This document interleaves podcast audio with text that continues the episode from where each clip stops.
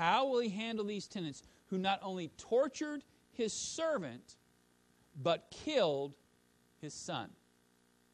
How's he going to handle it? The forbearance of the owner has ceased.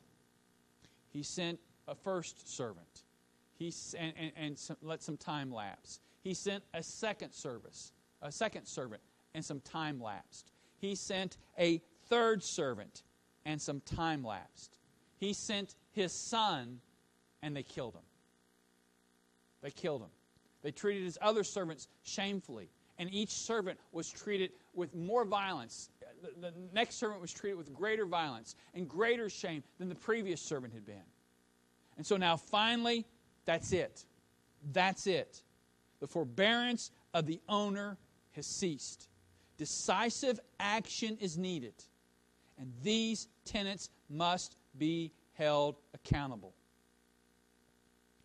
Well, Jesus doesn't give him long to think about it because he tells him exactly what the owner is going to do.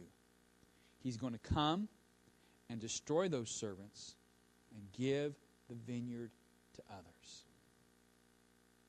The servants or the tenants will be destroyed. Their opportunity to gain the vineyard, and again, the vineyard is the blessings and the hope of living in covenant faithfulness with God. The blessing and the hope of living in covenant faithfulness with God. The tenants are going to be destroyed, and their opportunity to gain the vineyard is going to be taken away and given to others. Now, they don't quite, may not quite have understood all this, but that's exactly what's going to happen in the book of Acts. Later on, as, as the gospel and, and, and, and as, as after Jesus' resurrection and the church is established, eventually a church that is entirely a Jewish church is going to become a majority Gentile church. There's going to come a time when Paul says, from here on, we're going to the Gentiles. We're going to the Gentiles. And you and I today get to experience the blessings and the hope of living in covenant faithfulness to God. Not that we've replaced Israel, we haven't replaced Israel. There's still a, a, a future and a hope for national Israel. It hasn't that we've replaced, but we've been, uh, we've been grafted in and we've been allowed the opportunity of experiencing covenant faithfulness with God. And the crowd understands this. The crowd understands that what is getting ready to happen is going to be horrific because the crowd reacts in shock and strong denial. When they heard this, they said, verse 16, Surely not. It's two words. It's the same two words that Paul uses in Romans chapter 6. Look at Romans chapter 6 and look at verse 1.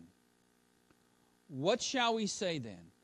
Are we to continue? Well, I tell you, let me start up earlier. Let's, let's, let's look at chapter 5 and verse, verse 20. Now, the law came in to increase the trespass, but where sin increased, grace abounded all the more. Praise God. So that as sin reigned in death, grace also might reign through righteousness, leading to eternal life through Jesus Christ our Lord. No matter how much, how far, how deep sin goes, grace goes deeper and God is glorified. God is glorified. So then Paul says, What shall we say then? Are we to continue in sin that grace may abound? So, in other words, if we want God to really get glorified, let's sin as much as we can and as, and as, as depraved as we can, so that when we ask God for forgiveness and He grants us, we say, Glory to God. Look at how gracious God is. Because if, if we're sin abound, grace does much more abound, then let's go out and really abound in sin so grace can abound. And Paul says, Is that the lesson from, from grace? Is the lesson from grace that, that, that, that, that we continue in sin so that grace may abound? And look at his answer. By no means. If you have a King James, it says, God forbid. It's this by no means, God forbid, is the same exact words that is said in Luke chapter 20 by the crowd. Surely not. Surely not.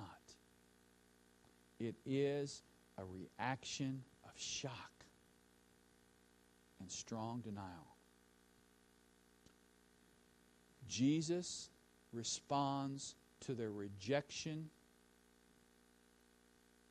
or Jesus responds to their reaction to the judgment of their nation by getting personal. They say in verse 16, Surely not. So, what does Jesus do?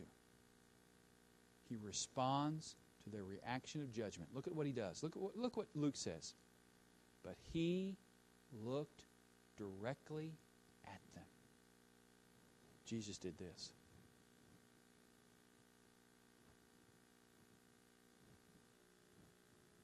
Look right here. Look right here. I don't know about you, but I remember when we would correct our kids when they were smaller. We had to say this a lot. Look in my eyes. You know, you'd start talking to them, and you know they, you know, they they do this. No, look in my eyes. Look look at me.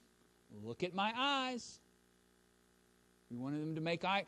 We wanted this right here. This, and that's exactly what Jesus does right here. Jesus does this.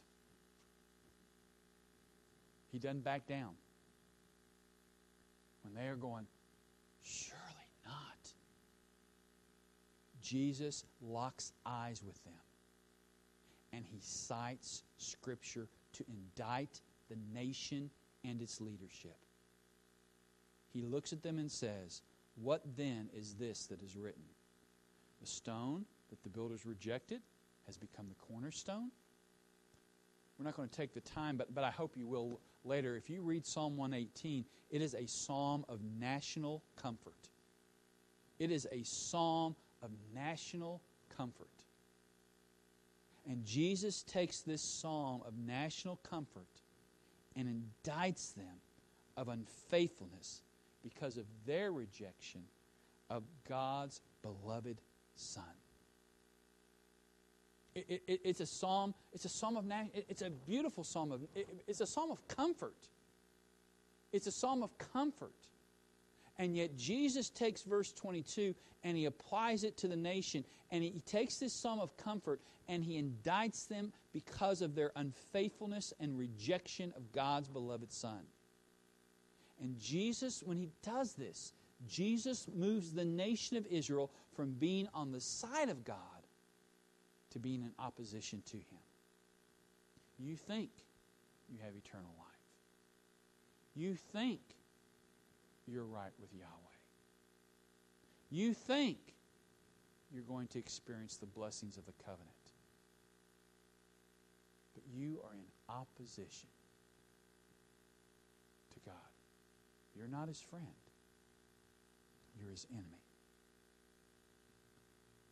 And though the judgment of the nation and spiritual leadership is certain, Jesus is letting them know it's certain. There's no turning back. I know what you're planning on doing. I'm the, I'm the beloved Son that has come. My Father has sent prophet after prophet after prophet after prophet after prophet to call you to national repentance, to call you to individual repentance, to call you from unfaithfulness, to call you from your idolatry, to call you from your covenant unfaithfulness, to call you back to me. And you have taken the prophets and you have beat them and you have destroyed them and you have humiliated them. And now God has sent his son and you're going to drag him out and kill him. I know exactly what's going on. And don't think that that makes you a friend of Yahweh. You stand in opposition to him. But though the nation's judgment is certain, and the judgment of the spiritual leadership is certain. Individual Israelites need not experience the cost of rejecting Jesus. Verse 18, the imagery changes. Again, in verse, you have the stone that the builders rejected has become the cornerstone. Again, we're talking about here a foundation stone. It was a stone that usually would uh, was the stone that would bear the weight of, of, of, of, two walls coming together. It was a primary stone that would bear the weight of, of the building. And, and, and so here we have Jesus, though he changes the imagery now. Because a cornerstone would be part of the foundation. It's hard to fall on a foundation, or it's hard for a foundation to fall on you. And he, he changes the imagery from a foundation stone to a significant stone of power and authority. Verse 18, he says, Everyone who falls on that stone will be broken to pieces. And when it falls on anyone, it will crush him. It will crush him. So Jesus cha- and he changes the imagery. Jesus is, Jesus is referring to himself as this, that stone. And instead of, we, we sing about today, the rock of ages cleft for me, let me hide myself in thee. And, and so, and Jesus is our rock. Uh, Jesus, he, he, he's, our, he's our cornerstone. But Jesus tells the, these folks here that, it, that those who reject Jesus, he, he, gives, he's given them an opportunity. He says, this doesn't, every, it's, it's for everyone who does this, but, but you don't have to be part of that everyone. Everyone who's going to fall on this stone is going to be broken to pieces. And when it falls on anybody, it's going to crush him. Those who reject Jesus are either broken into pieces or crushed into bits. Either way, either way, when the stone meets its rejectors, it's costly and devastating. Either way, whether you fall on it or whether it crushes you. Whether you fall on it or it falls on you, either way. I mean, broken into pieces, crushed to bits. The idea of being crushed there talks about like, like wheat that's crushed. And, and blow, when wind comes, it, blow, it just crushed into fine powder. To fine powder. Now, you would think, again, Jesus, eyeball to eyeball, he's told a parable that is very clear. It has a basis in Isaiah 5. That they, all, they know, they understand. Israel's been likened to a vineyard. They, they, there, there's no doubt. In fact, Psalm, uh, verse 19 that we read, it tells us, it tells us that the, that the, Pharisees, that the scribes, and, uh, the, scribes and, the, and the chief priests know exactly that Jesus is talking to them about him. They know it. They know it. Jesus has locked eyes with them. They know it. But how do these religious leaders respond to this straight talk. And their response just demonstrates to you and to me the depth of our own human depravity. I mean, you sit there and you think, man, if Jesus locked eyes with me, if Jesus was, you know, reading my letters, man, I, I'd fall on my face in repentance right there. Maybe. But look at how they respond in verse 19. It says, The scribes and the chief priest, they perceived that, that he had told this parable against them. But what they plan on doing? The scribes and the chief priests sought to lay hands on him at that very. We've got to shut him up. How am I going to respond to what Jesus has said to me? I got, I got to shut him up. I got to shut him up. I don't want to hear it. I, I got to get rid of them. I got to get rid of them. That's exactly what people do all the time. The Word of God is opened. The Word of God is proclaimed correctly and accurately, compassionately. Power of the Spirit. Jesus the Word of God locks eyeballs. The Holy Spirit takes the Word of God and it locks eyeballs with us. And man, we, we know, we know, we know He's talking, we know the Word of God is talking about us. We know the Scriptures are, are, are, are revealing and opening up what we think is what we think has been covered up. But how does He know? How does, how, how does He know? He's exposing us. And instead of falling on our faces in repentance, we've got to shut him up. We've got to shut him up. And when we reject the words of our Savior, that foundation stone becomes a stone upon which that will either break us into bits, or break us into pieces, or crush us into bits. Or crush us into bits. And so I want to close by asking this question Do you have a relationship with the exalted stone? Or will you fall over the stone and be crushed by it? This is a text that is primarily dealing with those who do not know Christ. And I know the majority of you that are listening today know, know our Savior. This text primarily, and, and, and probably, I mean, it's, it's, it's focused upon those who reject the claims of Jesus Christ. And again, as far as I know, the majority of folks that I'm talking to this morning know Christ. You've accepted the claims of Christ. But maybe you haven't. Maybe you've gone through the motions. The question I want to ask you is do you have a relationship with the exalted stone? Because if you don't, that stone's going to fall on you. That stone's going to crush you. You're either going to fall on it or it's going to crush you.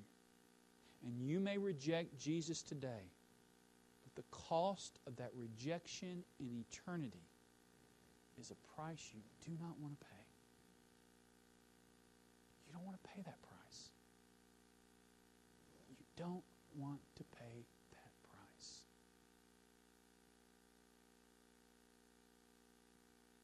And those of us who are believers, those of us who are believers, we can still reject the voice of Jesus.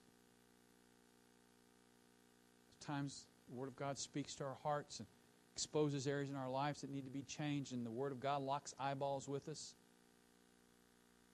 And all we want the Holy Spirit to do is shut up. we got to shut Him up.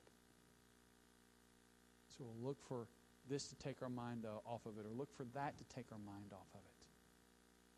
And what we fail to realize is that when we do that, we are going to miss out on the blessings of covenant faithfulness. Of covenant faithfulness if you don't know Christ, this, this is a warning. This is a strong warning. This is a clear warning for all those who reject Jesus Christ as their Savior. And I beg you today, if you don't know Christ, quit rejecting Him and accept Him. And when you do, you experience the acceptance of the Father because Jesus bore the rejection of the Father on the cross in order that we might be made acceptable to Him. He took God's wrath on that cross. His greatest suffering was not the physical suffering that he incurred, though it was horrific. It was horrific what he experienced physically. It was horrific what he experienced emotionally. It was horrific what he experienced as a human being. But the greatest pain and infliction and suffering that came upon him was when he drank the full cup of God's wrath for my sin and your sin. He drank it all the way to the end. All the way to the end where he cried out, My God, my God, why have you forsaken me? Why have you, re- let me put it this way, why have you rejected me? Why? Why? And in the rejection that the Son experienced, I get to experience acceptance from God when I put my faith and trust in Him. If you have never done that, I want to encourage you to cry out to God today. For those of us who are believers, that God would help us to see those who don't know Christ as those, it's, it's easy to get angry. It's easy to get upset. we need to warn them that there's coming a time. This is the day of opportunity. This is the day of opportunity there will come a time when God will say, No more. No more. No more. And they will be crushed by the stone. By the stone. Let's pray. Father, thank you for your goodness to us. Father, help us to see the horrible future that awaits those who do not know Christ. Father, give us a burden for those. Give us opportunities for to speak to them about the Savior. Lord, the default response of humanity when confronted with their rejection of the Son is the same response given by the chief priests. We need to shut them up. We need to shut them up. Father, unless you pull back the curtain of our thinking, unless you change our heart, unless you give us eyes to see the glorious wonder of the gospel, unless you exercise grace and faith that's not of ourselves, but a gift of God, unless you grant that to us, Father, we are unable. That, that, that's going to be our only response. Because we are born in rebellion against you. So, Father, I pray that you would, in your mercy and your grace, reveal to those today that do not know you as Father because they haven't experienced the salvation that comes through your Son. Father, I pray that in your mercy and grace, that you would open up their eyes and ears of understanding and help them to see their need today. Lord, help them to, to, to, to, to quit living in rebellion against you, to quit, to quit living, Lord, in rejection of your Son. Father, they would see their need of the gospel today and, and cry out to you. Father, be, be gracious, be merciful. And Lord, as believers, break our hearts over them because far too often my heart is way too cold. Far too often my heart is way too satisfied. Father, help us to look up and to see that the fields are already ripened to harvest and that every person we see, every person we see will either be one which will exalt the stone that was rejected becoming the cornerstone, or will reject that stone and either be broken into pieces or crushed into bits and will live and, and live for eternity in torment separated from God. Father, we thank you for your word and we pray, Father, it would do its bidding today. And Lord, we pray that for those of us who know you, Father, that it would help us to see the, the foolishness of us rejecting your word rejecting you. Lord, how that when we do, we, we're behaving as unbelievers. Lord, help us to, to walk in covenant faithfulness with you so that we can experience the fruitfulness of, of covenant faithfulness over, over the long haul. As we, as we, saw in the video today, Lord, with Mark and Dana. They're not perfect, they're not supermen or superwomen. They have their struggles, they have their problems, they have the sins that they deal with. But Lord, we, we see the evidence of, of fruitfulness over the years. So, Lord, help us to long for that as well. And Lord, we thank you for that opportunity that exists. Pray your blessings upon your people. We pray, Father, that you would encourage us this week. And we thank you for the opportunity we've had today being able to come into your presence and worship. We give you all the honor and the glory. We pray these things in Christ's name through the Spirit. Heads are bowed and eyes are closed, we want to give you an opportunity in a moment to allow the Word of God to, to speak to your heart. So we're going to go to the Lord in a time of silence, giving you that opportunity to, to respond uh, to the Lord uh, so that uh, His Word will have an impact upon your life today. So let's go to the Lord in a time of silence.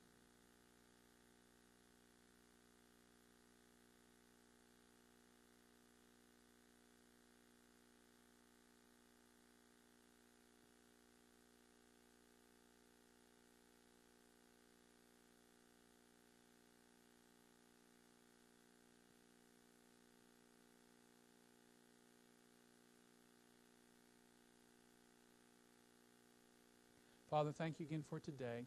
Thank you for this opportunity. Lord, we pray that you'd bless your word to our lives today, that it might make change. And Lord, we just thank you for the good work that you're going to complete uh, for your glory, for our good. For we pray these things in Christ's name through the Spirit. Amen. It's been good to worship with you today. Uh, for those of you that are here, I, anybody want to say anything? Uh, we didn't do our confession and praise. I thought about that. We should have done that. Or if you, I know this, I know some of you really won't want to do this, but but if you'd like to come up here where you can be on camera and maybe say something to the church and just, you know, just let them know that, you know, you think. But but anybody, any word of testimony, anything before we go? Anybody? Okay. Okay. Our our benediction today is from the 46th Psalm and verses 1 through 3. This is our benediction to you today for you to remember. Remember the fact that God is your refuge and strength, a very present help in trouble. Therefore, we will not fear, though the earth gives way, though the mountains be moved into the heart of the sea, though its waters roar and foam, though the mountains tremble at its swelling. And then that phrase, Selah. Think about it. Meditate on it. God is our refuge and strength, a very present help in trouble. May God bless you. May you have a wonderful week.